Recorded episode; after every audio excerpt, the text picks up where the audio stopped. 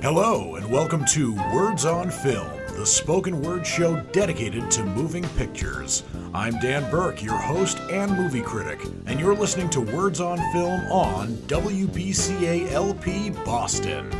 I will be reviewing some of the newest movies out right now. I am back after a two week hiatus. I took a couple of weeks off to travel and also to spend Thanksgiving with my family. And I hope all of you out there had a great Thanksgiving as well. And with the two weeks off, I also have a little bit of a problem, which in my case is kind of a good problem to have. I have seen a lot of movies. I mean, I, I, didn't spend all my time at the movies during my two weeks off, but I've seen more than I can review for this show. So it's a good problem to have because I don't run out of anything to talk about. However, I'm going to have a surplus of films to review for you next week. But I might as well get to one of the newest films that I've seen that is probably going to be the most, uh, the biggest success because it is the most family friendly. The first movie I'm going to be reviewing for you is Wish, and this is the latest animated film from the Walt Disney Animation Studios, Walt Disney Studio Motion Pictures.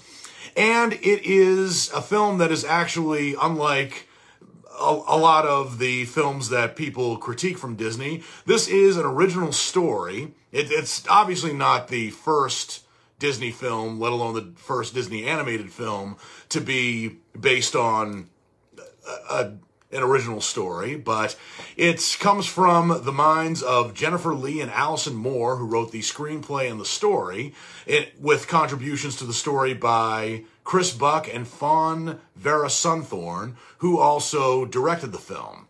And because this film is not based on any previous source material, I have to do a little, I have to make a little bit more of an effort to describe to you what the plot of the movie is. But it is a movie about a young girl, and by a young girl, they mean someone who's 17. Her name is Asha, and she is voiced in this movie by Ariana DeBose, the Academy Award winner from West Side Story, um, uh, the remake of West Side Story directed by Steven Spielberg.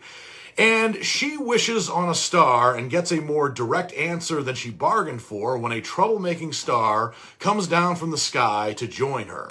And that is actually the synopsis that's given to me here, but there is a lot more to the story than that. For instance, there is a king in the in the movie whose name is King Magnifico, who's voiced by Chris Pine. It's not the first time that Chris Pine has played royalty in a film. It's not the first time he's played royalty in a Disney film, and it's also not the first time he's played sort of a bad guy who's a who's a member of royalty in a Disney film. He did both in the movie Into the Woods. He wasn't exactly a villain in Into the Woods, but yeah, he had a bad streak to him, and you realize that during the last third of that film. But anyway, King Magnifico establishes a kingdom by the name of Rosas on an island in the Mediterranean Sea. And this exposition about him establishing this kingdom on an island is spoken. It's it's told through one of those kinds of expositions that we're used to from some of the earlier Walt Disney films, particularly the Walt Disney animated films where there's a book and the narrator is turning pages and telling you about how this kingdom came to be. But honestly, that establishment of a kingdom in an island in the Mediterranean Sea would alone make a, an excellent film. I, I would imagine if it was done right. But anyway, King Magnifico is not only a member of royalty, he's also studied sorcery, and he's able to grant the greatest desires of his subjects and each of them are to give up a memory of their wishes to be sealed and protected by the king until he can grant them. And he has a ceremony where once a month he chooses one wish amongst the people over whom he presides to be granted. And honestly, that part of the story really felt lopsided to me. And it didn't make a ton of sense because I was watching the film and I was thinking, does everyone just have one wish? And also, why is, if, if this one wish is extracted from this King Magnifico, couldn't they just make another wish? Because I know, I don't think there's a single human being on this planet who has just one wish that defines them. And also, why is the wish linked to a memory? And also, if you have this wish, why don't you wish for this wish to be granted? That was probably my biggest issue with, with this film in general. And it's really too bad because the character of Asha, who I'd said previously was voiced by Ariana DeBose, is a really great character. I mean, she's fun, she's quirky. There are times where she can be very funny, but also if the story doesn't work, unfortunately, the character doesn't really work as well. And there are also some other uh, friends of hers in this film. In fact, th- that's another problem with this film. She has too many friends eh, too many supporting characters, and unfortunately, because of that, there are a number of characters here who just largely remain silent in the background. Her primary best friend is somebody by the name of Dahlia, who's voiced by Jennifer Kumiyama, who is a chef for King Magnifico. And it's through that connection with Dahlia that Asha is able to secure an interview with Magnifico to become her his assistant. And that's all well and good, but I do think that if the issue with the story about the wishes and how people only have one wish was more examined, then this film wouldn't be full of plot holes, and therefore Asha wouldn't be uh, would be a, a more dominant or, or, a better character as a result. But I think with what the character is given, she actually is a really good character. But then again, she does make a wish. What that wish is, even though she's singing when she makes the wish, is not very clear because apparently when she makes this wish, a star comes down from the sky and has this persona that reminded me of the video game character Kirby and it's kind of hard to explain to people who aren't familiar with Nintendo characters, but basically, this character is a little bit roly poly, and it's cute, but it doesn't really have very much of a personality, and it's also not explained very well what the star can actually do for Asha or many of the other characters in this film. In fact, there's one superpower that the star has, which is shown rather than told to this movie's credit, but in the end, it doesn't really amount to very much. The star can actually grant non anthropomorphic animals, in other words, actual animals, the ability to talk. And there is a pet goat that Asha has that once that star gets the goat to start talking, the goat can't really shut up. And that's really unfortunate because you kind of know that the goat is supposed to be the comic relief, but it's probably one of the weakest supporting characters in an animated film, especially a Disney animated film. It speaks very distinctly, kind of like uh, Simon Callow, but unfortunately, it has the ability, like Ryan Reynolds, to not shut up. And that's unfortunately well, very unfortunate because Wish is very brilliantly animated. As I said, I loved the character of Asha, and I do think that if this was a film that was about King Magnifico creating a kingdom, and Asha was a character in this, not necessarily voiced by Ariana DeBose, but I'm just saying, that probably would have made a, a better film instead of having this system of wishes that are given and taken from the people in exchange for security, which is a good storyline for a dystopian story. Not necessarily a dystopian thriller, but one that is kind of like a a place where everything seems perfect, but there's something underlying underneath the surface that is, shall we say, rancid. But the the the system of wishes here for a movie that's called Wish should have been better established. And it's really unfortunate because not only is this a Disney film where Disney really has to keep up its own game, which it's been establishing for the last literally 100 years, probably 90 years when it comes to Disney animated features. It really has to do that. Plus, with a budget of 175 to 200 million, you can see from the film where that budget went. And the animation in this film is excellent. In fact, it's a really clever CGI kind of animation where it's obvious that all the characters, whether they be human or animals, are CGI animated, but the background actually really reminded me of a hand drawn story, kind of like you'd see in classic Disney films like Sleeping Beauty and Cinderella. But unfortunately, the story here didn't make a ton of sense. The star that came down to I guess, help Asha with her predicament wasn't really very clever and also was really vaguely shown in addition to being vaguely told. And Wish is a miss in terms of the Disney films. And this movie comes out at a time when people are being critical of Disney. Not everyone, but certain people are being critical of Disney for making films that aren't original. This film is original. It's based on an original story, but it really had a basis for a story that really needed to be fleshed out. And for that reason, Wish gets my rating of a strikeout. It's a film that definitely swings for the fences, but unfortunately it is a miss because of its story. And that's really too bad because I thought that Ariana DeBose did a great job voicing the character of Asha. And Asha is definitely the best character here. She's the most fleshed out. But unfortunately, when you have a story that's not fleshed out, regardless of how great the animation is, there honestly really isn't a lot to say. Plus, they crammed in way too many supporting characters, a star that was probably more obnoxious than it was magical, and also some comic relief that did not know when to shut up. I can't quite recommend wish for this show, and it's really mind blowing to me because I never thought I would not recommend a Disney animated film. Disney is usually better than this, especially when it comes to storytelling.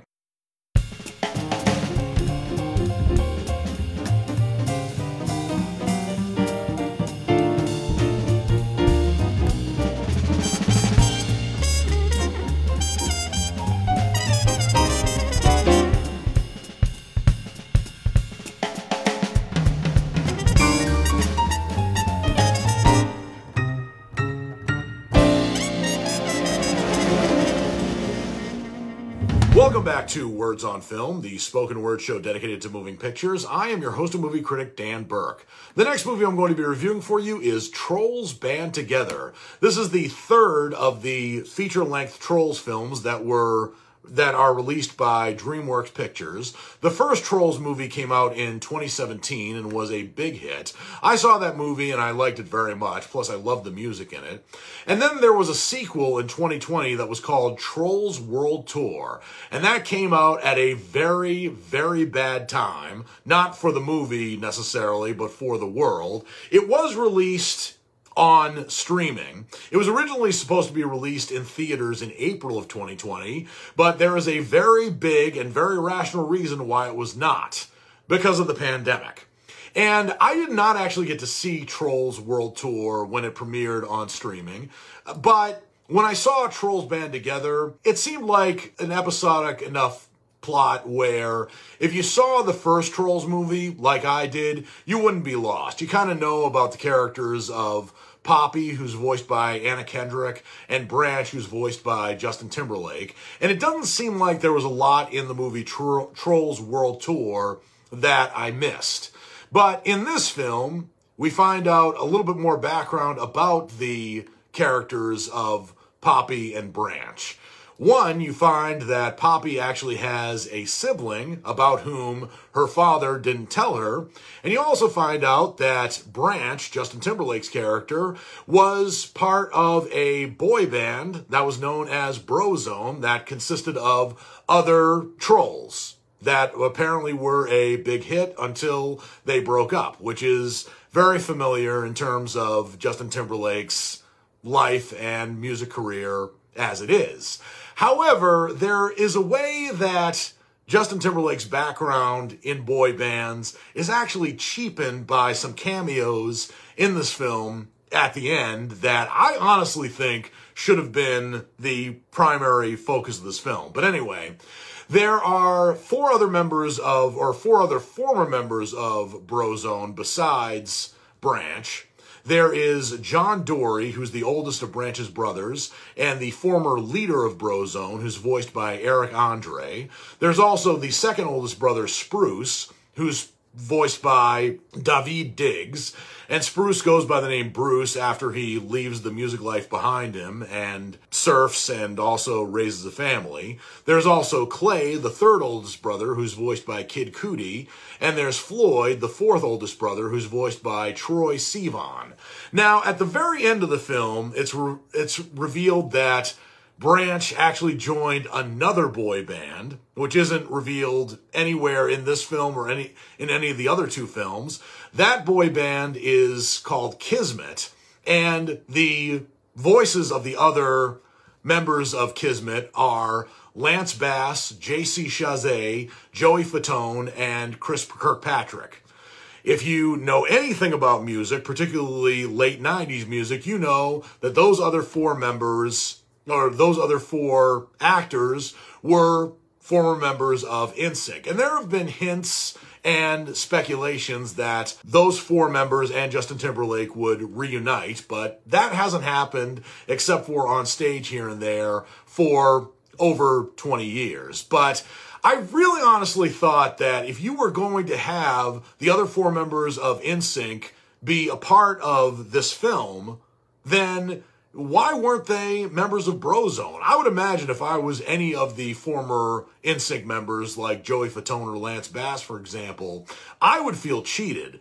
I'm not necessarily saying that's Justin Timberlake's fault. It may be, it might not be, but my guess is the producers just brought in the members of NSYNC for a cameo, but really cheated them out of actually having a more dynamic role in this film. And the other members of the group Boyzone, the actors who voice the characters, Eric Andre, Daveed Diggs, Kid Cudi, and Troye Sivan, may have more on-screen acting experience than the members of NSYNC, but it's not as if the other four members of NSYNC have zero acting experience. They've acted in other things before, playing characters other than themselves. So, it kind of rubbed me the wrong way there. But the plot of this movie is that one of the members of the group, Floyd, has actually been uh, kidnapped by this duo of almost kind of like anime giants that uh, take their his power and use that for their own musical ability. And I did like actually the design of these uh, giant characters, who also they were a brother and sister group, kind of like Donnie and Marie, except with a lot more anime and maybe some uh, K-pop influence there. But I liked their dynamic, and they also made pretty effective villains. Not to mention that they were designed very creatively. As a matter of fact, one of the biggest strengths of Trolls Band Together, like the Walt Disney film Wish, is that the animation in this film is excellent. Certainly, the world design is very creative, but also some of the very small details, like the hairs on the faces of the trolls, uh, is um, amazingly well done. And I also thought the overall um, design of the other characters were also very well done. And it seemed like, even though this film was completely animated by way of CGI,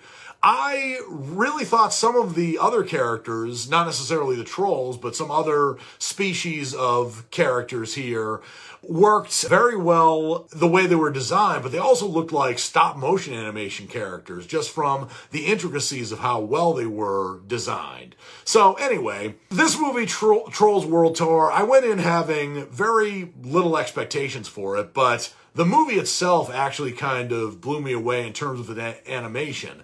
I did think some of the moments in this film that required dialogue had some of the other characters, especially Anna Kendrick and Kenan Thompson, who the latter of whom voices a little troll by the name of Tiny Diamond, just filling in those blanks with dialogue and some jokes that I think probably eight times out of ten don't land very well. And sometimes this movie just needed a breather. Sometimes it gets it in some of the more dramatic parts, but a lot of times, some sometimes the movie, even in some of its most dynamic and funny parts, needed to breathe sometimes.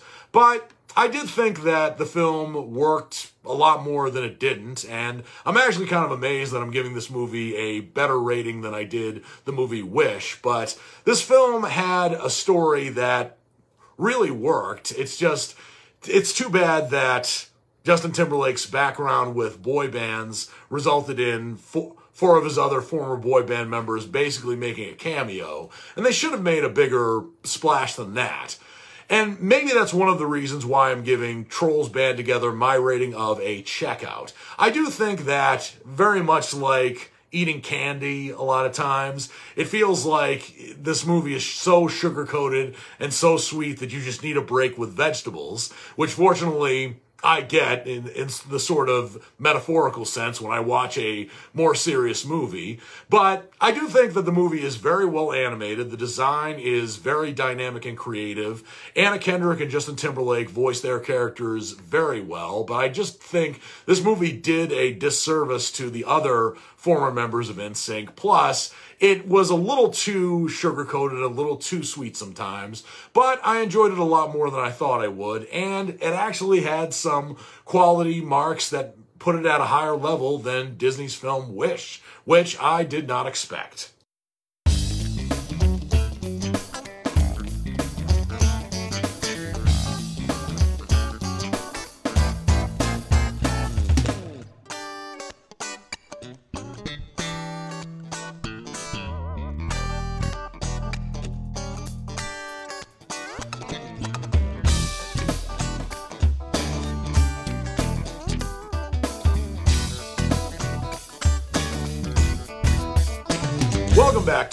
Words on Film, the spoken word show dedicated to moving pictures. I am your host and movie critic, Dan Burke.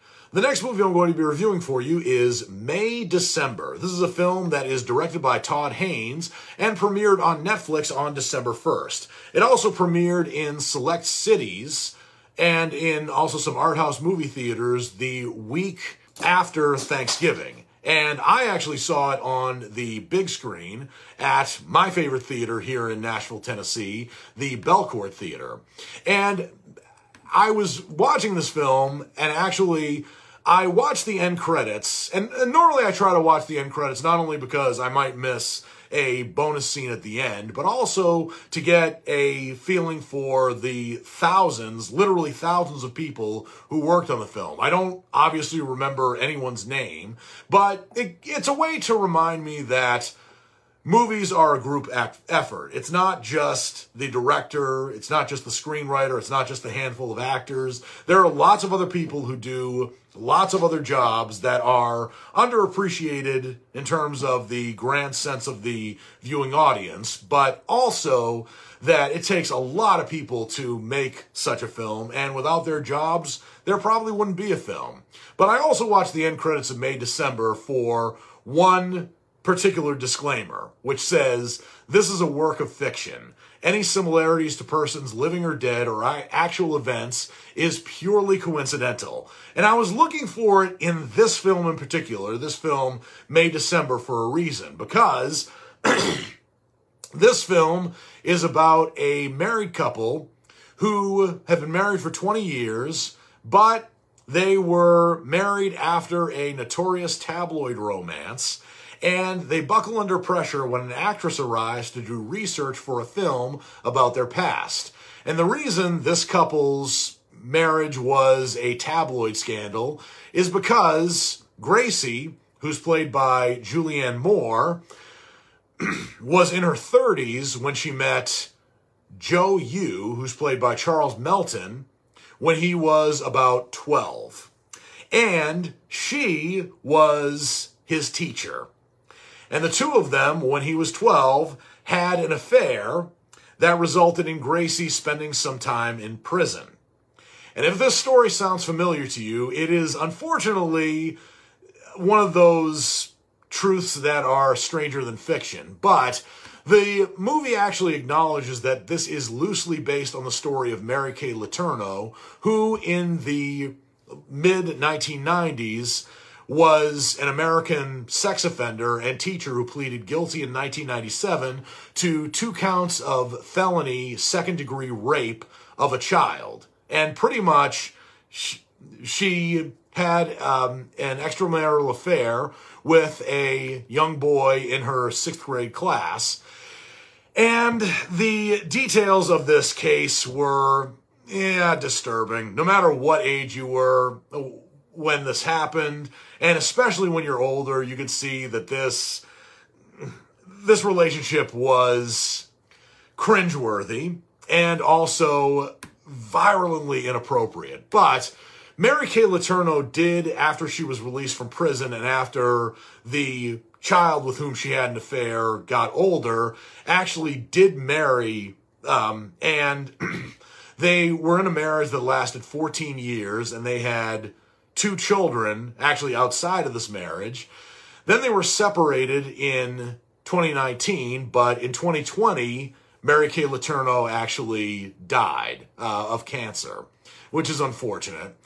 And also, this film probably did the right thing by rather than retelling the story of Mary Kay Letourneau and her flagrantly inappropriate extramarital affair, has a, an actress by the name of Elizabeth, who's played by Natalie Portman, come in to not only research her character and the people who know, love them, and also may hate them, just to get a sense of what their life was like, but she also kind of represents the audience in the sense that she's looking into a very unconventional relationship and an unconventional marriage, not just based on the age gap between the husband and wife, but also based on the circumstances that began this relationship, which are, well, at, at best, tacky, and at worst, morally reprehensible.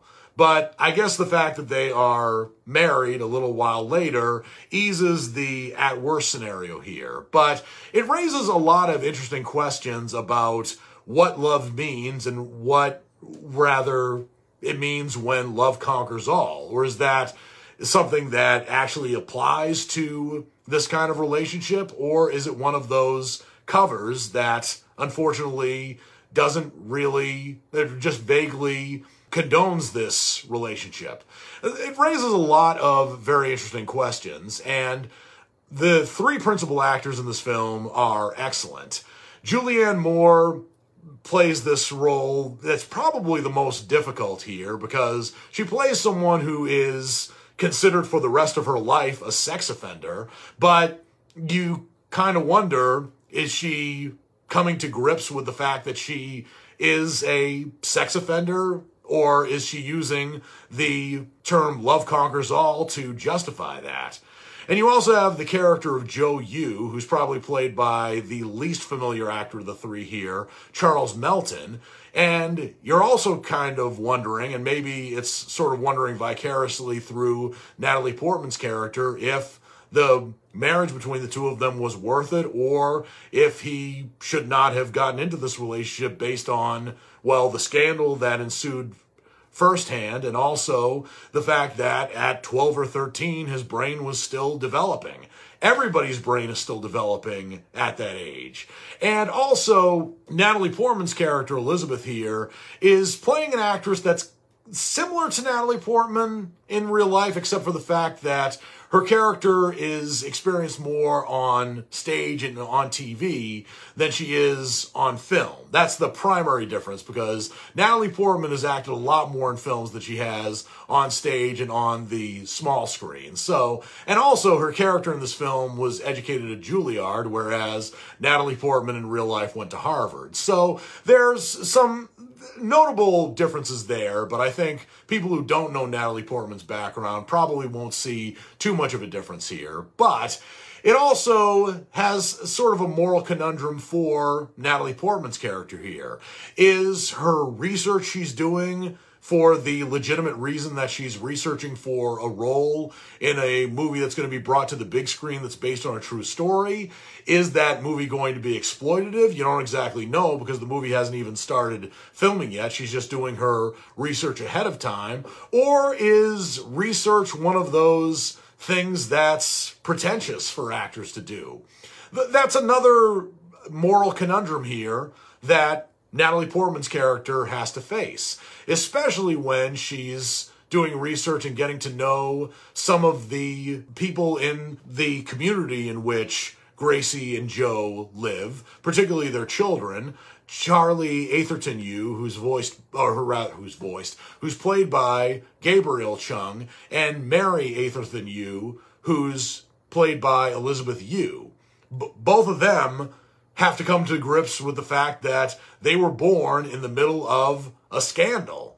And Natalie Portman being there, or Natalie Portman's character, I should say, being there to do research on them, might make them feel exploited and might also break up some old coals about the fact that they were born into scandal, and that makes things probably very awkward for them, especially since they didn't enter into witness protection. And you really don't know what it's like to be children who are born into that kind of thing unless you've walked a mile in their moccasins. And there are also some other members of the community, like Gracie's ex husband, who not only has to relive the scandal that caused him to divorce his wife of however many years, but also the fact that he went into a marriage like anybody goes into a marriage, thinking that this would last forever and did not imagine that it would end in the kind of scandal that it would. So May December has a lot of moral questions at play, and everyone in this movie acts incredibly well. Julianne Moore and Natalie Portman, in particular, um, hold this film to a great height in terms of their acting and also the moral conundrums that they face. And there are many questions, moral questions, that you ask yourself as you're watching this film. And it's also not entirely sad, depressing, or overly dramatic. There are some funny moments in this film that make it seem real, which is why I give May December my rating of a knockout. I think it's one of the best films of the year so far. It's a film that is going to make you uncomfortable, regardless of your background and your views on relationships that are unconventional like this, and by unconventional I mean borderline illegal or were at one point illegal. And I certainly have my views on relationships like those of Mary Kay Letourneau's, which wasn't the first kind of statutory rape, rape relationship, and it sadly won't be the last either. But May December is a film that makes you think, and it also holds you in awe as you're watching the film. Welcome back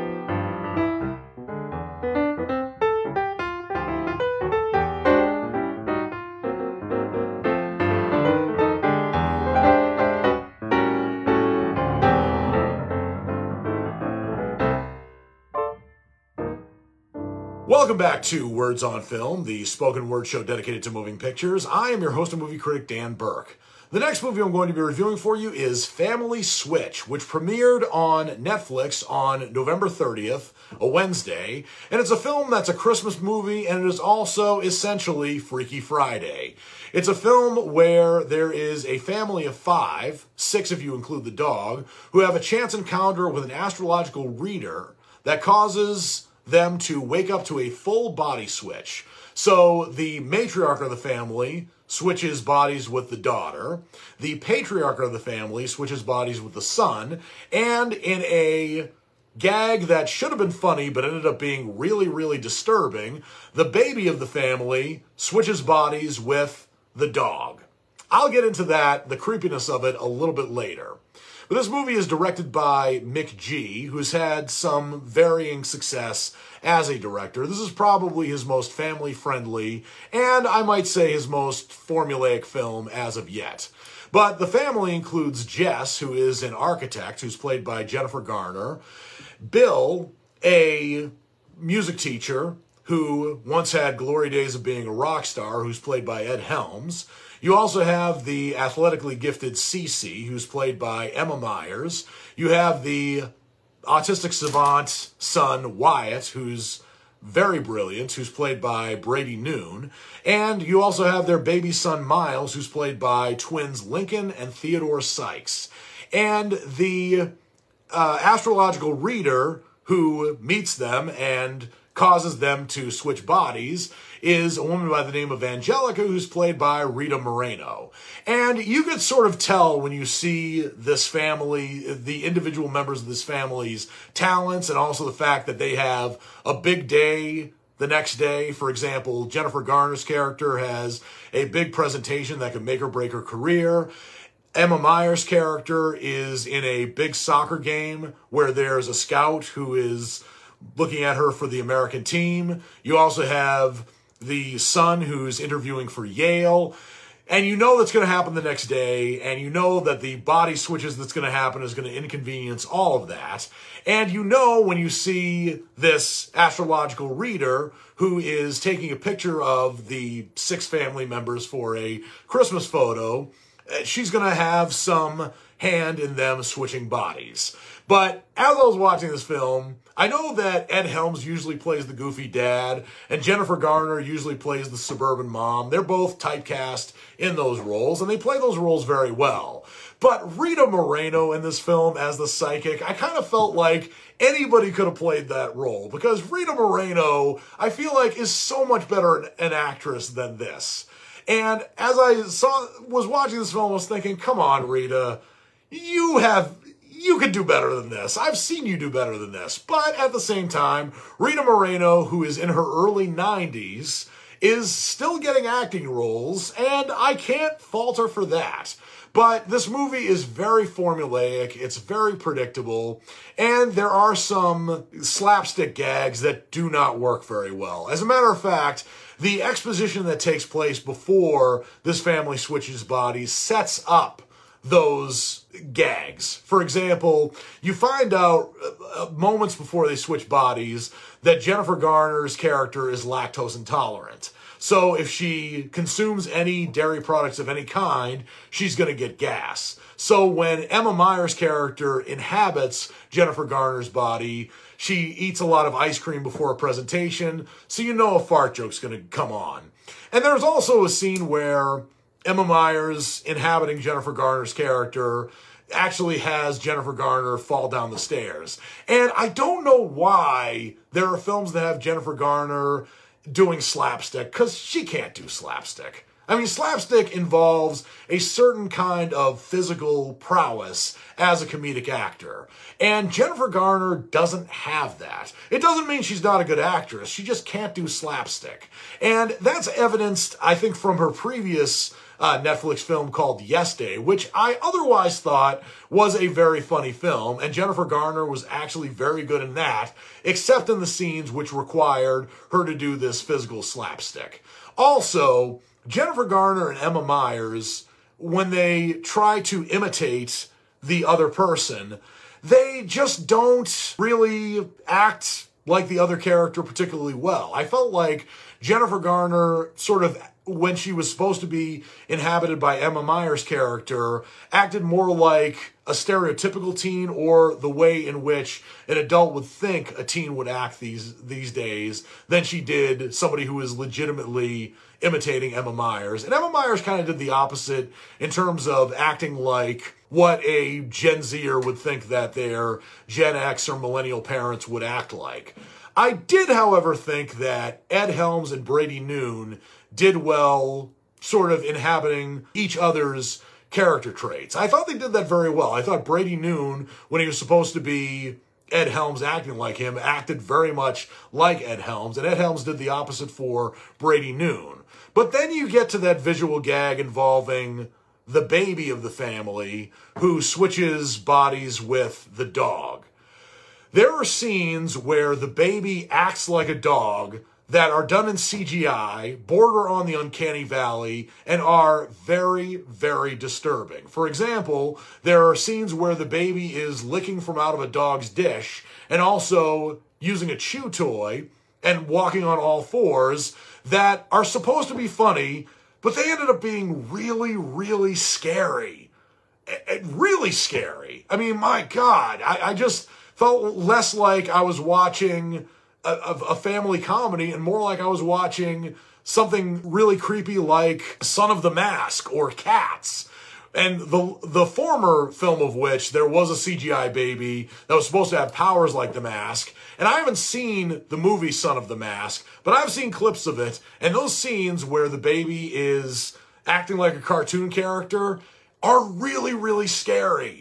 And this movie kind of echoes that. So, Family Switch is a film that is very formulaic in terms of what the family learns about one another when they switch bodies. It's very predictable, considering that it takes place a few days before Christmas. You know that they're going to switch bodies again back to their old selves by Christmas Day, and that's exactly what happens. They solve each other's problems, and so on and so forth. Family Switch is largely Freaky Friday, but unlike the original Disney film, and also unlike the 2003 big screen remake with Jamie Lee Curtis and Lindsay Lohan, this movie isn't quite as clever, and it's actually a lot more predictable than those films, which is why I give Family Switch my rating of a low strikeout. The reason I'm not giving this movie a flunk out is because I do think it has its heart in the right place. I do think some of the talent involved here works very well. For example, Ed Helms and Brady Noon are probably the best things about this film in terms of the fact that they actually make the most out of their quirky characteristics and actually echo each other's characters very well. But the really disturbing CGI with the baby made me want to hate quit this movie, but not so much that I'd give it a flunk out.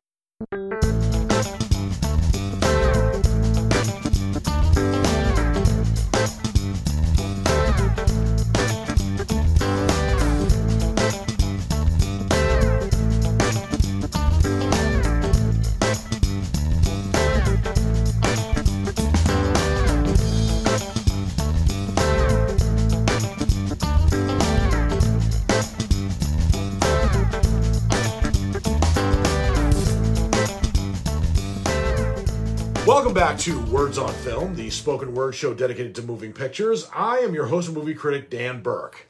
The next movie I'm going to be reviewing for you is Dream Scenario, which is an original film. And by that I mean, not only was it not based on any book or any source material like that, but it's also a very unique concept. And the director of this film, who also wrote the story and the screenplay, is Kristoffer Borgli, who is a Norwegian director. And his previous feature film effort was Sick of Myself. So this is not his debut feature film, but it is his breakthrough film in the United States. And it is about a hapless college professor and a family man whose name is Paul Matthews, who's played here by Nicolas Cage, whose life is turned upside down when millions, literally millions of strangers, suddenly start seeing him in their dreams. And eventually, those dreams turn into nightmares, and it takes a nightmarish turn for Paul when he is forced to navigate his newfound stardom. And this is a kind of film that I think is perfect for Nicolas Cage, not particularly because he plays more of a hapless everyman. And in this film, Nicolas Cage shaves the top part of his head so it looks like he has male pattern baldness and he grows a beard. So he is somewhat unrecognizable, or at least at first glance. And he is also an unassuming, loving, husband to Janet, who's played by Julianne Nicholson, and also two daughters named Sophie and Hannah, who are played by Lily Bird and Jessica Clement, respectively. But it's kind of interesting because he begins to appear in other people's dreams, at first in the dreams of people whom he actually knows or who he has known. And in these dreams, they, they at first follow a constant where it's a nightmare scenario where someone is hurt or seriously injured, and he appears in their dreams as a bystander who doesn't speak to them, but also doesn't interact with them in any way, except maybe to wave at best. And he becomes almost a celebrity from appearing in other people's dreams. There is no explanation for how his likeness appears in dreams, but there doesn't really need to be. Kind of like the Bill Murray film Groundhog Day, it probably works better for the story if there's no explanation for this phenomenon. And I think that actually works very well for this film. I think if there was some kind of genie or a gypsy who makes him appear in these kinds of dreams, that would probably cheapen the story.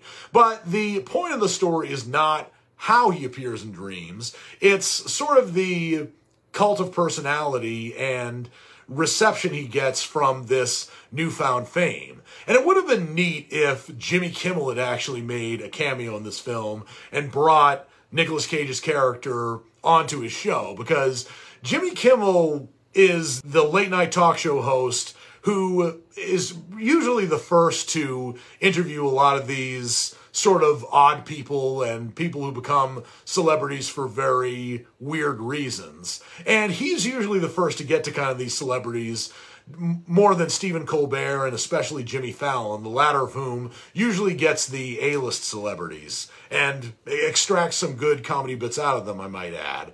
But then again, I think if Jimmy Kimmel were to make a cameo in this film as himself, it might actually make this film a little bit more funny than it could be because it is a dark comedy and it is a satire, but I think it's a very sharp satire that works very well. There are some parts of this film that are deadpan but are also screamingly funny. And there are other parts of this film where these dreams in which Paul Matthews, Nicolas Cage's character, appears take a very dark and nightmarish turn. And you begin to really feel for Paul Matthews as a character. And Nicolas Cage doesn't play this character over the top like he does sometimes, but he also doesn't play the character as boring either. And Nicolas Cage has had some varying effects with his kind of intense acting, but here, I think when he's angry, he does maybe seem over the top, but I think his anger is appropriately expressed here, especially when his celebrity fades a little bit and his notoriety increases. And there are ways in which his notoriety increases that I won't give away here, oh, but I will say that it is a very good supernatural development here. So I really enjoy Dream Scenario. I think it's one of the most original films of the year, and I don't know if it's going to be considered Nicolas Cage's comeback film because Nicolas Cage has made dozens of films over the last couple of years, and some of them were very promising. Like, for instance, The Unbearable Weight of Massive Talent, which was both a dark comedy and also a satire on Nicolas Cage's life and on screen persona. And that film, I think, could have made Nicolas Cage given him the comeback he deserved, but it was lacking in some storytelling efforts. Here, this movie Dream Scenario is a smaller film, but I think that Nicolas Cage brings his A game, not just his over the top acting, but his his best acting to such a quirky role like this. The reason I don't think it'll be his comeback film is because I think it's a little too small, but I do think that Nicolas Cage is on the cusp of a comeback, and I think a film like Dream Scenario is an encouraging sign of a comeback. But Dream Scenario gets my rating of a knockout. I thought this film in just about every scene was nearly pitch perfect. Nicolas Cage probably has his best lead acting role in probably about 20 years with his role in this film. It's quirky enough to be memorable, but you also really feel for Nicolas Cage's character because fame can be great for a while, but eventually fame turns sour, and that is a scenario that is very timely for the world in which we live today.